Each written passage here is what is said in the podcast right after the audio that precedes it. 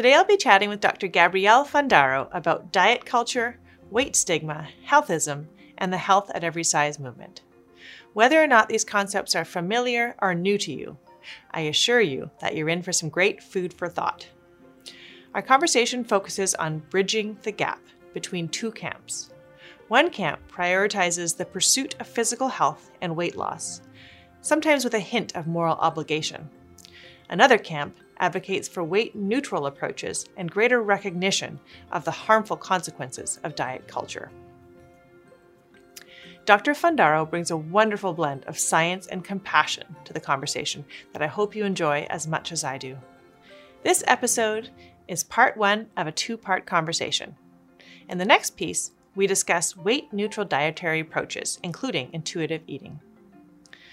Dr. Gabrielle Fundaro holds a PhD in nutrition, foods, and exercise from Virginia Tech and is a certified health and nutrition coach. You can follow her on social at Vitamin PhD and find out more about her coaching and her latest research on her website, vitaminphdnutrition.com. Let's dig in. Welcome to Get Real Health. I'm your host, Dr. Chana Davis. This show cuts through the noise to give you science based insights from real experts so that you can make smart, healthy choices. Welcome to the show, Dr. Fundaro. Thank you so much for being here. Thank you for having me. It's an honor. So, we have about a million different topics I want to get into. Um, so, just to be clear, my goal really is to work together to just whet people's appetite and plant some seeds to learn more, to kind of probe internally on your own biases and assumptions. Um, so there's no intent to try and do justice to any of these many things we're going to get into, but. So just to throw out some of the terms, and I honestly don't know quite where to begin, but well, I want to touch on um, diet culture, anti-diet culture, health at every size movement and healthism. So I know you've written and thought a lot about all of these topics. Uh, where do you suggest beginning? And just sorry, one more thing before I turn it over. Um, a lot of my audience, like like myself, are pretty naive about these things. Like I talked to my husband mm-hmm. last night, never heard of the word healthism. So I know that you're in the industry, and so a lot of people in your world, this is not that new. But for for many mm-hmm. people, we just need some different definitions maybe to get us started. Yeah, absolutely. Um, and and you know, actually, I think healthism is probably a lesser known term, um, even within the fitness industry. There are quite a few people who were unfamiliar with it or um, may have had some um, misconceptions or misunderstandings about what it actually means. Mm-hmm. And um, you know, interestingly, the primary piece of literature that people refer to um, was a heuristic essay. So that means that the author was writing about it to learn about it and that's mm. now one of my favorite words because I think that's what I'm doing most of the time. Yeah. Um, yeah. So so it was um, coined in uh, about the 1970s. Uh, Irving Zola was the first person to use it, and then Crawford was the um, the the author who I think kind of operationalized it a little bit more and took a different perspective. And um, in the most basic sense, healthism would be the moralization of the pursuit and attainment of health. Mm-hmm. So, in mm-hmm. other words, in order to be considered a good person, you have to be considered by society to be a healthy person. Mm-hmm. And people are expected to pursue health um, regardless of the obstacles that might make it challenging for them. So, his perspective was that while um, some aspects of healthism aren't necessarily harmful, like individual responsibility, if we use it as a surrogate for shared responsibility or for institutional change, it could potentially be harmful. Or if we use it in an oppressive way, uh, assuming that everyone needs to fit a specific definition of health, that that could also be harmful. That is that is a lot to just even it's it's so natural to take for granted the idea that we should pursue health. It really is mm-hmm. quite um, mind blowing, I suppose, to just contemplate wait, is that really, um, is it, so many decisions in life are a trade off, right? And so is that mm-hmm. always going to outweigh everything else? Is kind of one of the ways I've started to think about it. Yeah, yeah. And even how we define health because there are so many different different facets. Mm-hmm. And um, I was on a podcast recently um, with Ben Coomber and Tom Bainbridge, and they did a part one on healthism, and they actually mm-hmm. talked about health um, as being quite subjective, and it really is a values judgment. Uh, one of the best quotes that I can think of is by Kurt Vonnegut, and he said, um, "We are only as healthy as our ideas are humane." Hmm. So I think that that gives kind of a different perspective because often we're thinking about health um, in physical terms, in tangible terms. You know, mm-hmm. what's my blood pressure? What do my blood lipids look like? Um, but is a person who has you know excellent cardiometabolic health um, but is going out and stabbing people uh, is that a healthy person mm. you know um, so so we look at it in terms of you know a set of behaviors and we sort of mm-hmm. evaluate mm-hmm. people's health based on what they're doing but sometimes we might also evaluate or assume their health based on their appearance um, yeah. and certainly you know that can be problematic and harmful mm-hmm. And one of the other the layers to the conversation is is of course the weight loss, uh, you know, debate and the whole the whole complex, I guess, relationship between body weight and um, body weight and health. Yeah, I really got the my wheels turning on this. A dietitian I really respect, Dr. Pamela Ferguson. She sees a lot of people who want to lose weight, but she started mm-hmm. to want to back off of that in her practice because she sees it as, in her own words, it often does more harm than good. And at mm-hmm. first, I couldn't understand what she meant, but then I've explored that, and I think I, I, really understand where she's starting to understand where she's coming from. Although I haven't done mm-hmm. personal coaching, so I think for those that coach people, you really see that. Yeah, yeah, absolutely, and I think that's um, part of how my perspective has shifted as well. Yeah, I think that it's not a, an extremist type of statement to say not all forms of weight loss are safe or healthy. Most people can get on board with that. Um, and I think that most people can get on board with the fact that we can say, you know, we don't need to lose weight to improve our health. Maybe mm-hmm. fewer people can get on board with that. um, but I think where we start to see more um, d- derision and more just arguing and contention is when we're talking about the pros and cons of intentional weight loss in certain populations. Mm-hmm. And quite often, I think we lose the context, even when we're talking about the statistics of, of intentional weight loss and long term uh, weight loss management. It's really important to talk about um, you know what we mean when we say something like diets don't work or um, you know intentional weight loss doesn't work uh, and we need to talk we need to think about who we're uh, who we have in mind when we're saying things like that and what sort mm-hmm. of dietary practices we're thinking of when we when we say things like that. Um, no group and no uh, and and diets as well. You know these it's not monolith. It's not that like all diets look exactly the same um, or that all weight loss maintenance looks exactly the same.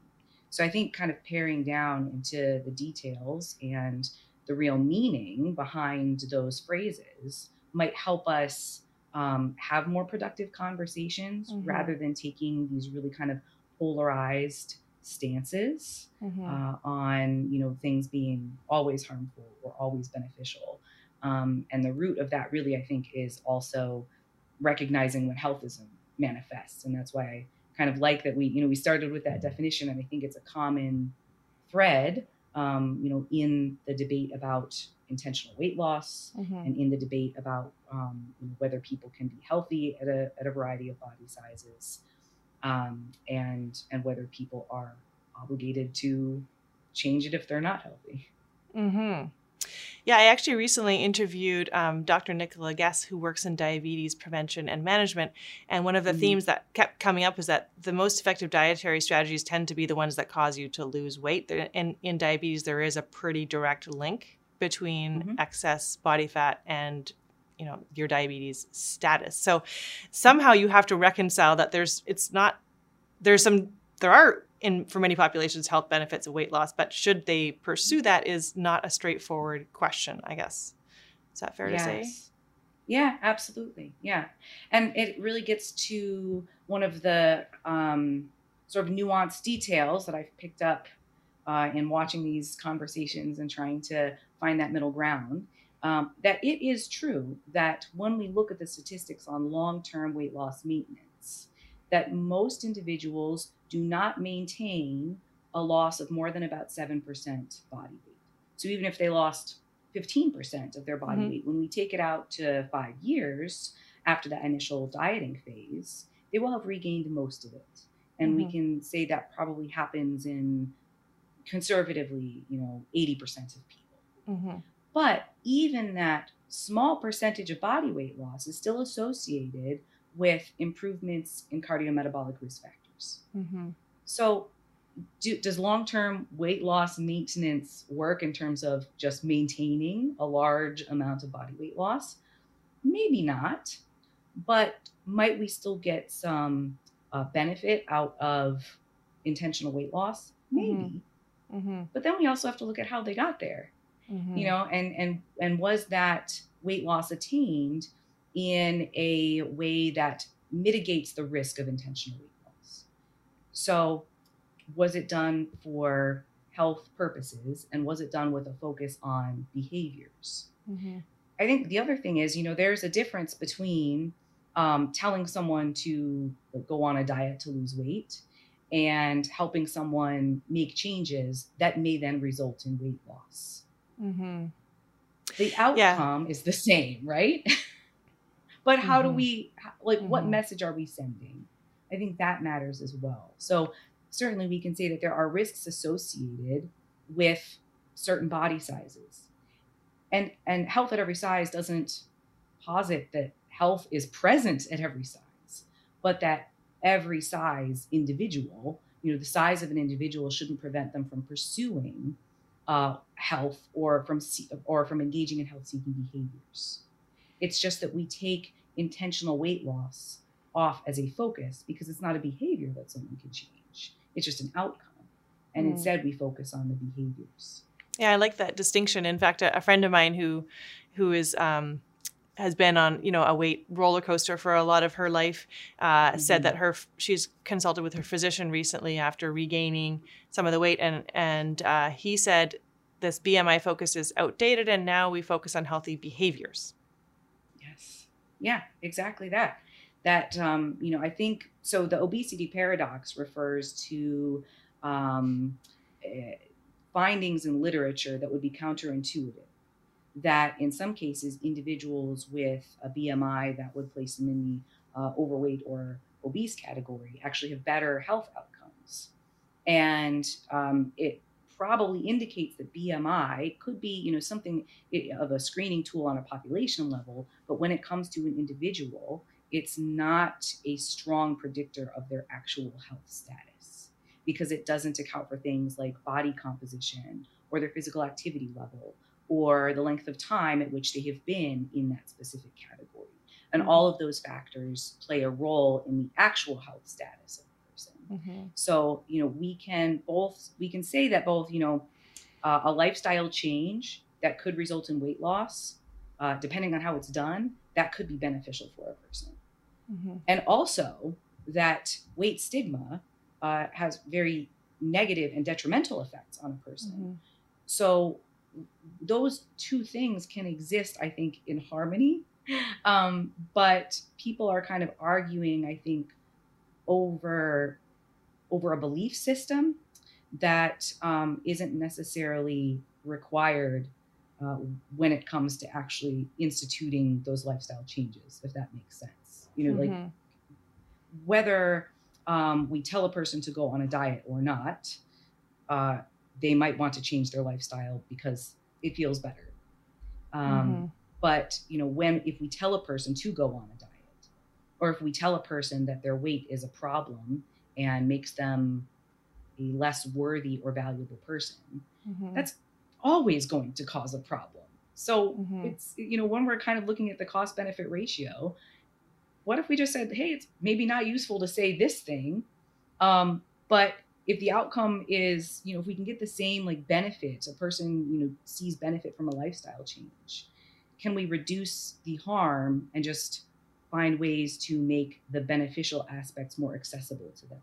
How can Mhm. we ensure that people have um, access to the resources that they need to support their health Mhm. and reduce the stigma that is damaging them? Dr. Fundaro, since we're referring to health at every size and HAES throughout our conversation, can you give us a definition there? Yes.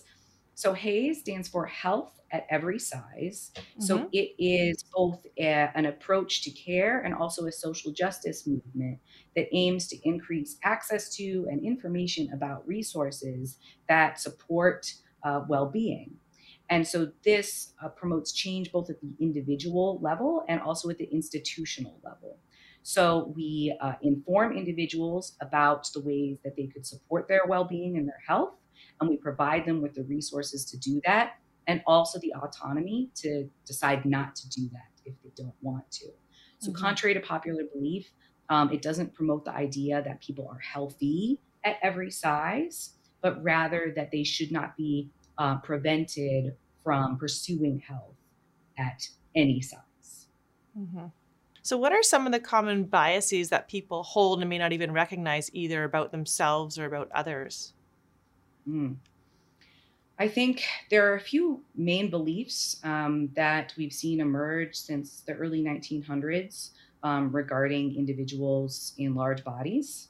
It really started um, with the awareness, kind of public awareness and public knowledge about the science of energy balance and calories. So prior to the early 1900s, people didn't know what a calorie was they didn't know about energy balance and that there was a cause effect relationship between food intake and um, and, and weight gain. Mm-hmm. And so they thought that it was maybe something that was um, glandular uh, and it was associated with um, higher socioeconomic status. So uh, people who tended to have more money and have more abundance, they were in larger bodies. And that was the ideal at the time around World War One, um, when food conservation was being promoted because we were sending our more energy dense foods overseas, um, and that combined with the awareness of calories, it gave birth to this idea that uh, having a large body was synonymous with food hoarding. And so people were seen as um, un American if they were in a large body they were seen as wasteful, um, as greedy, and that they were lacking self control and willpower. And rather than being a sign of, um, of abundance, it was a sign of just failures of, of the will. It was a failure to control oneself. So at a time when when values were changing in the United States, and there was a focus more on moralism and purity and self control mm-hmm. and victory over the self, victory over the physical body. Um, the the perspective shifted, and that no longer was the ideal. So the mm-hmm. thin ideal um, became more prominent, and it actually lasted throughout the war and even throughout the Great Depression, um, mm-hmm. because at that point, rather than um, kind of reverting to the the older ideals of you know abundance and being associated with a larger body. Um, thinness was associated with higher socioeconomic status because people who were in um, the upper middle class and higher were kind of um, protected from food insecurity, and so they could um, sort of uh, just for fun manipulate their body size. And so mm-hmm. that's really most likely when those beliefs started to um, take hold in the United States. Mm-hmm. Um, and today, a lot of people still have those beliefs. They still think that um, a person in a large body is a failed, thin person. Um, and that um, because of the way the healthcare system is set up, that they are using more of the healthcare resources, that there is a, a large economic cost in mm-hmm. um, caring for the mm-hmm. uh, you know diseases associated with obesity. Mm-hmm. And so that is you know so then people have a sense of um, those individuals perhaps shirking their individual responsibility yeah. to pursue health, and then everyone else has to pay for it. So I think those are kind of the main beliefs that people have that that shape their biases. I've also heard some people sort of pushing a little bit on this um, idea that the push to lose weight is is sort of veiled as a, an attempt to make someone healthier when really it's just mm. sort of protecting this thin ideal and using health as an excuse. Do you have, have thoughts on mm-hmm. that? Yeah. Well, what I find really interesting is that, again, it kind of comes down to a very specific version of health. so weight loss is, and I've kind of I kind of made a joke about this that you know like a person thinks I want to improve my health, and so they seek out a therapist. They want to improve their mental health, and society sort of says, no, not that kind of health. I mean, we mean the health we can see. You know, hmm. we don't not that other kind of health doesn't matter. We want you to lose weight so we can see that. Um, and so, yeah, I think you know when we even when we present it under the auspices of of you know this is for health, um, how do you a actually know the health status of that person? Mm-hmm. You're still sort of just assuming that you know what it is, mm-hmm. um, based on their body size, uh, and b, you know if you if, if you know that person personally and they have confided in you that I don't feel like my life is in a healthy place and there's a lack of balance and I want to change these things. Then you might say, okay, well, what do you want to change to help improve your health? Mm-hmm. Um, and they'll give you their perspective of what that would look like.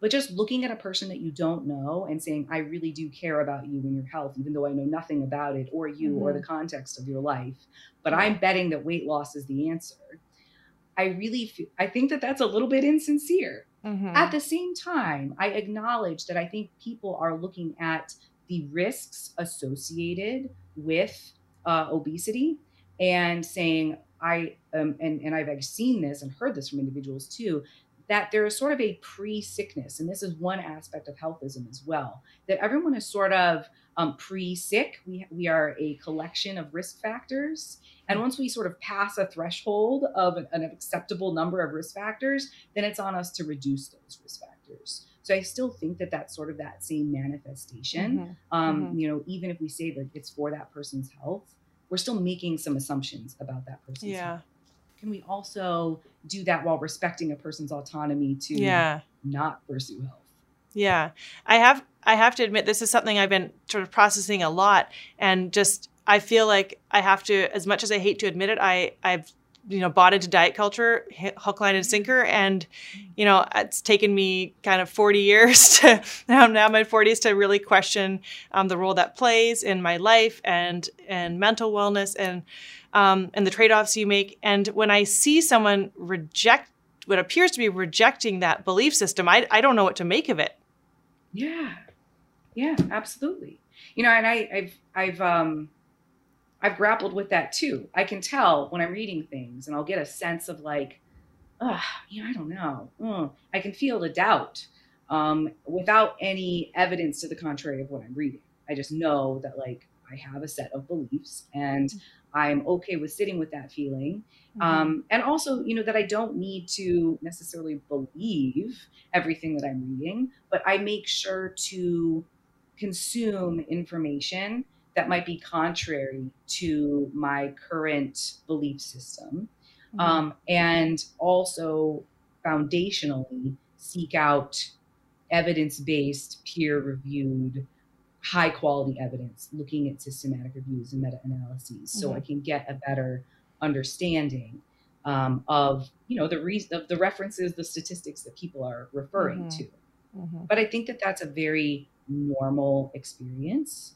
Um, and it is also, I think, maybe threatening to some people who worry that um, acknowledging the limitations of intentional weight loss might do harm to the fitness industry. Mm-hmm. Because, you know, to some extent, um, we have been selling the pursuit of this ideal. Mm-hmm. And we've been selling, um, you know, some aspects of diet culture. Now, diet culture in itself really isn't isn't uh, monolith either. It's not that you know everyone is part of this one thing and we all do things the same way. Mm-hmm. Diet culture is uh, not very well defined, and there are some, and I think it exists on a spectrum too. So mm-hmm. we have mm-hmm. sort of the extremes of bad diets and really harmful marketing, where we say like, you know, no excuses. Uh, you got to want it bad enough, and right. you know, right. in a large body is unhealthy you know bad diets. Um, so most people can get on board with like, yeah, that's that's not helpful. That's like mm-hmm. super bad. You know, anybody wants that around. But then on the other end of the spectrum, we have just just you know what people might call lifestyle change, mm-hmm. which is still labeled diet culture by some. Um, you know, it's kind of a diet in disguise. Mm-hmm. So a lifestyle change might look like changing your phys- physical activity habits, and changing your dietary pattern, you know, mm-hmm. and then the weight loss occurs, you know, and and so I think a lot of people might say, well, I you know I, I don't know what's wrong with that. And I think that's a good question. I'm not saying that I know what's wrong with that, mm-hmm. but just saying that, you know, we need to make space for these various opinions and perspectives and try to see, you know, where we can find some middle ground. Because mm-hmm. in most cases, people are looking at the central tenets of health at every size and just its movement to increase access to resources that support well-being a lot of people are on board with that mm-hmm. where we see the the friction is when we're having discussions about whether obesity can be healthy whether mm-hmm. uh, you know and and then we lose sight of the the whole rest of the movement and just focus on this one topic and have mm-hmm. all these mm-hmm. you know, arguments about it and then mm-hmm. people are less likely to seek out information associated with those perspectives so intuitive eating is a HAES aligned approach but mm-hmm. intuitive eating is not the same thing as HAES or health yeah. yeah you know so that's just one example they conflate those two yeah so to wrap things up, I wanted to leave people with some some advice and some resources to learn more. Because as I said, this is really just scratching the surface. So um, in terms of, I'm sure there's a world of resources, but the, your website is awesome, and, and any other resources that that you tend to tap into yourself when you're trying to learn about these topics. Yeah. Um, I have, there's a few textbooks that I think have been super helpful. What really got me started on this was Modern Food, Moral Food by Veit. So it's actually a mm. food anthropology textbook mm. and it takes a, a, historical perspective of calorie counting. So there's also Weighing In by mm-hmm. Julie Guthman. Um, and she takes sort of a socioeconomic perspective about um, obesity and people's beliefs about it and its mm. um, potential economic impacts and also mm-hmm. impacts of stigma on individuals. Um, there's Paradox of Plenty uh, by Levenstein. So that actually picks up where modern food, moral food left off, um, mm. looking at uh, depression era dieting all through all the way through uh, about mm-hmm. the 1990s. Um, if you want to gain some perspective on sort of the history of diet and culture, you can actually find some interesting, really old diet books online, like PDF mm. version. So um, one that I found recently is called Diet and Die by Carl Malmberg. It's probably mm. the first anti-diet book. It was written mm. in 1935. So mm. you can find that. Um, yeah, yeah, open access online. Yeah, it's really interesting. Um, or looking at um, there was there was a, another book that was written I think in 1918 um, called uh, uh, Reducing New Waistlines for Old. I think something like okay. that. So it's interesting to read those, and I think it's useful because we gain um, a, a, I think a greater uh, view, you know, kind of like a 360 view of where we are now and where yeah. we've come from and, yeah. and how much we review ourselves. Mm-hmm. Uh, um, so there are also some websites. So if people want to learn more about HAES, they can go to um, the ASDAH website. So it's the um, Association for Size, Diversity, and Health. Um, and there's also the HAES website, so Health at Every Size. Lindo Bacon wrote the book Health at Every Size, um, and they have both a master's and PhD um, in nutrition and exercise phys, which I think people are actually surprised to hear and may not be hmm. aware of. Um, so, you know, and those are obviously going to take one one perspective. Mm-hmm. Um, there's also uh, the book um, Anti Diet by Christy Harrison. So those are mm-hmm. some of the main books in that area, but there mm-hmm. are other books might be interested in reading, like Fat So by Marilyn Wann. Mm. Um, so that is a book that is a fat activist perspective. Okay. Of course, you know, I don't dissuade people from looking at the literature as well. So if you go to the CDC and NIH websites, you can actually find um, the data that I think people are pulling from when they're looking at long-term weight loss mm-hmm. maintenance. Um, and then mm-hmm. Kevin Hall's study was sort of a landmark um, uh, study looking at that five year um, mm. window mm. of weight loss needs. Mm-hmm. So I encourage mm-hmm. people to really you know get a perspective of both sides. You don't mm-hmm. have to buy a book because you agree with it um, yeah. or because it confirms your biases, you know, but like just get the book, read it, see what you think about it. Mm-hmm. If you don't agree with anything that it has to say, that's totally fine and you don't need to change your mind mm-hmm. um, you know in, in response but i think it's just helpful to really have a better understanding of what another group might be saying yeah. and then see if we can, you know, create some shared meaning and understanding in that.